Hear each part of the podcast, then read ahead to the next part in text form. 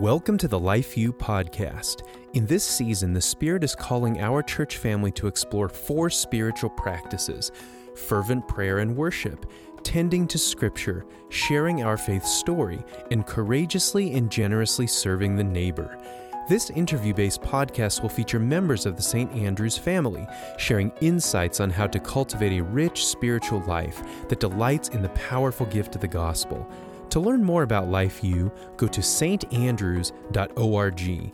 And now, enjoy the conversation. Pastor John Straighten, thank you so much for joining me. Glad to be here. Well, it is the month of prayer and worship. So I suppose we'll pray first before we jump into this conversation and ask that the Spirit bless our time.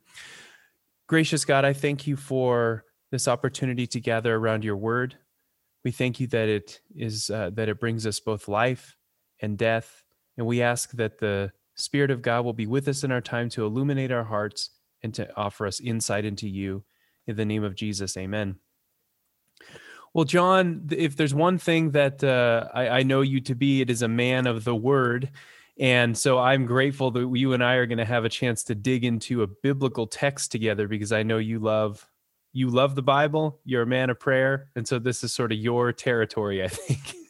Well, those are true. you have selected a great text for us, John. Uh, why don't you uh, read it for us? Yeah, we're going to look at Philippians 4, uh, verses 4 through 7, where the Apostle Paul writes, Rejoice in the Lord always. Again, I will say, rejoice. Let your gentleness be known to everyone. The Lord is near. Do not worry about anything but in everything by prayer and supplication with thanksgiving, let your requests be made known to God. And the peace of God, which surpasses all understanding, will guard your hearts and your minds in Christ Jesus. Hmm. Yeah. What? What? So the the month is prayer and worship. What? Uh, what comes to your mind when you read that text, John? Well, you know, I was thinking about the whole idea of prayer, and and the, the beautiful thing in in Christ is that He's opened up prayer, uh, and that's just I'm going to define prayer as as simply uh, God's invitation to conversation. Hmm. And the beautiful thing is Christ op- has opened God up to us. Uh, to every everyone has access uh, anytime, anywhere. I mean, we, we can we, we all, as Paul, as uh, excuse me, as the, the Hebrews writer uh, puts, so we can all uh, approach the throne of grace. We can all approach God's presence with confidence, and and and so that that that's what prayer is. But then the question becomes, well, how how how do we pray? And, and different passages tell different things. We could look at First John; it gives us a great place on confession if we say we have no sin, we deceive ourselves and the truth is not in us. But confession is a is a way to come to God in prayer. Uh, but but uh, but Paul tells us here in this particular passage what to do with worry. And and uh, boy, there's plenty of worry on a normal time, but with the pandemic and all of the uh, other things going on at this particular time, there's always worry and God tells us, uh, excuse me, Paul tells us what to do with worry, and it's bring it to God in prayer and supplication with thanksgiving. You know, Michael, I, I looked at this passage for years and I never really understood what Paul meant by prayer and supplication because I always thought, well, that's kind of the same thing prayer and supplication. I understand, I understand thanksgiving. Uh, but it was it was coming across something that Martin Luther wrote about this passage that opened it up to me. Uh, he said, prayer, think of prayer and supplication. Prayer is sort of the formal prayers of the church, the, the Our Father, the, the, the prayers we know, the confessions. And think of the supplication of the prayers of the heart. Uh, the, the prayers, sometimes we don't even have words for it, where, where our heart just cries out to God. Uh, we, we can take it all to God. So I don't think the scriptures are ever saying, don't worry. I think the scriptures are, there's plenty of things to worry. It's what to do when worry uh, comes to us. Uh, Richard Foster, one of my favorites on prayer, said, uh, Pray as it comes to you to pray, but just pray. And so my, my encouragement is that everyone, uh, everyone's invited, invited by God into conversation. And we're invited by a God of grace. Uh, we're invited by a God who already knows us, and we're invited by a God who, who loves us, as we're we're beloved children. So we can enter enter with confidence and, and bring our requests and and give them to God. Uh, Luther also wrote, uh, our, our, our job is to give our requests to God, but not prescribe a manner, time, or means for God to meet them. We have to trust God and leave that in God's hands. But we don't have to worry. We, we, can we can give it to God, and then we can have that peace that surpasses understanding. That that peace that doesn't even seem to uh, make sense to to the world, the secular world, but makes sense to the heart. Yeah, that that is just a. This is what happens when you ask Pastor John Straighten to talk about a biblical text. Is that a sermon springs forth, and, and I, I'm so grateful for it. I have a question about this text. I think when when many of us feel worry or concern, mm I don't think it is our our first instinct to either rejoice or give thanks. Mm. Why do you think that is the prescription in this text that when you when you feel this concern that you are both to rejoice and give thanks? What's what's going on here? I, if you think of this whole passage as sort of a wheel, I think the hub is in the center, and it's the Lord is near you know i think the greatest promise made for me michael in all of scripture is the is the very last verse in, in the in the gospel of matthew where jesus says remember i'm with you always even to the ends of the earth. I have a spiritual director that used that says um, life wants to dismember us. It wants to break us apart emotionally spiritually relationally nationally internationally uh, and when we remember that the Lord is with us, He He remembers us. He, he puts us back. He puts us back together again. And so uh, we rejoice even in the midst of difficult times because the Lord is with us. We give thanks uh, because the Lord is with us. Uh, no matter what happens, the Lord is always with us. So I think that's why we rejoice uh, and why we can pray and why we don't worry because the Lord is with us and he has conquered. Uh, he has, uh, whatever happens in this life, our eternal souls are completely safe and secure in his hands. No, that's, that's really helpful. Um, it makes me think that part of, part of faith is clinging to these promises that we mm. know are, that we know are true, but that don't always kind of manifest themselves in very clear ways in our own world and that's a like a that's a cause for hope but it's also difficult to do. Uh, and i love why i love your your choice of words cling because it, it is like a life it's life and death you know?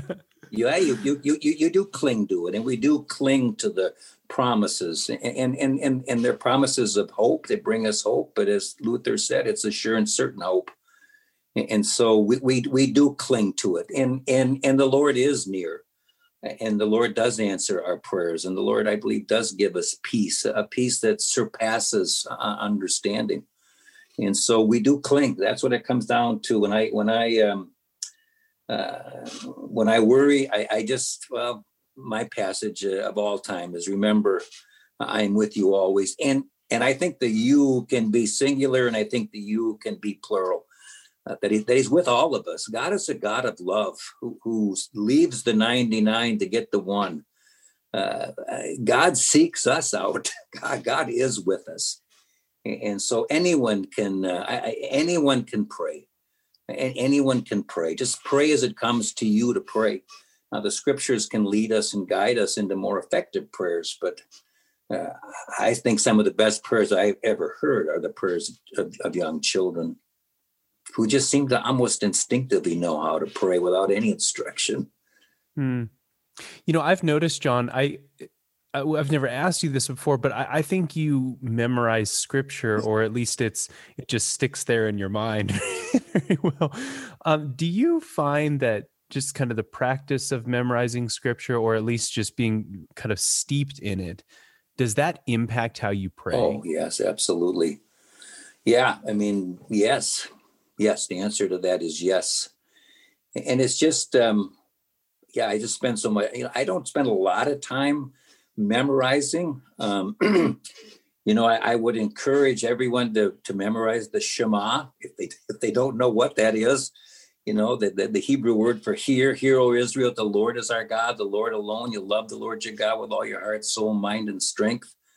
Uh, I, I, think that that uh, um, I, I, pray that one every day. Um, that, that's something I try to remember, and then I also just try to remember what Jesus added to it, and then uh, love your neighbor as yourself.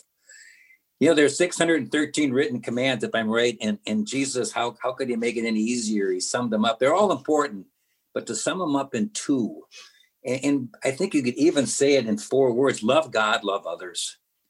And, and and and I think it's important that it's in that order. Uh, it, it is the God of love that gives us the power to to to love others, including loving and accepting ourselves. Um, but there's nothing more intimate spiritually than, than, than prayer. And God invites us to come as we are and anytime, anyone, any place, and, to bring whatever it is to Him. Uh, and, and, and he will comfort us, if nothing else, with just his presence. And sometimes for me, that's just enough, just the knowledge of his presence, that he's with me always, even in the most difficult of times. And I've lived long enough to have experienced uh, several difficult times. I, I believe that. You know, maybe just as a closing point, uh, earlier you uh, referenced the book of Hebrews, which talks about how we can approach the throne of grace confidently, or some translations even say yeah. boldly. Um, and and I, I both of those I think are great. I like the bold one just because it feels like it has some punch yeah. to it. You know, just it's it's great. Um, I just wonder if you'd you'd reflect on why that's kind of an important thing for us to be able to approach boldly, and as opposed to maybe some other way, like tentatively or with terror or fear or something. Like you know, there's I think there's there's uh, there's three things we have to believe uh, about God to pray. One, that God is real. I mean, if we don't believe that God is real, we're not we're not going to pray to God. Uh, two, we have to pray that God is accessible. I mean, we, you can believe in a God, uh, and then, then he's not accessible. Of course, for the Hebrews, for many years, God was kind of tucked away in the Holy of Holies, and only the high priest could go in there once a year. But the third thing we need to believe, along with God being being real and accessible, is that God is good. I mean, God could be real and God could be accessible, but if He's not good, then who's going to want to enter in? But we, we can enter in boldly uh, um, because God loves us all. God loves, I mean, he's proved his love on a cross that that he loved us to death. I mean, he gave everything to us. We can we can approach God boldly uh, because of Christ Jesus, that Christ has revealed there is no end to God's love. His love is never ending. No matter what, he will never, ever quit loving us. And so that's why I think we, we, we uh, we're his children. We're his beloved children uh, um, that that in Christ we have been made the children of God, and not just children, but beloved children. So we approach boldly because we have a God of love, and I think that's a message that. Uh, um, we need to keep to, to, keep lifting up that God is good all of the time, loving all of the time.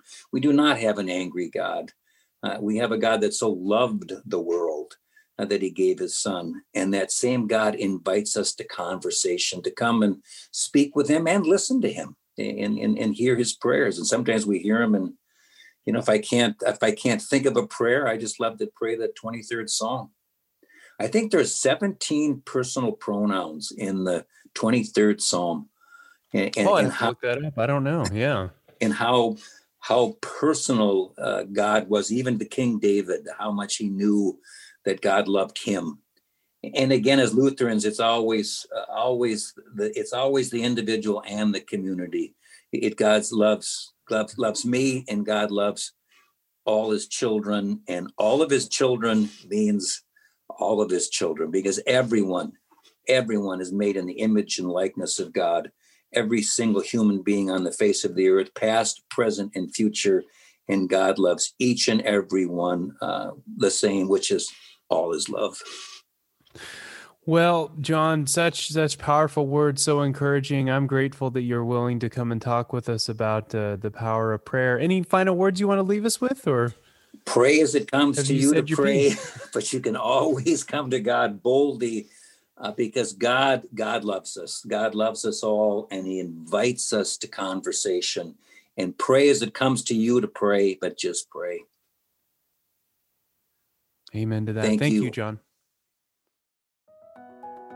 This has been a production of St. Andrew's Lutheran Church in Mahtomedi, Minnesota.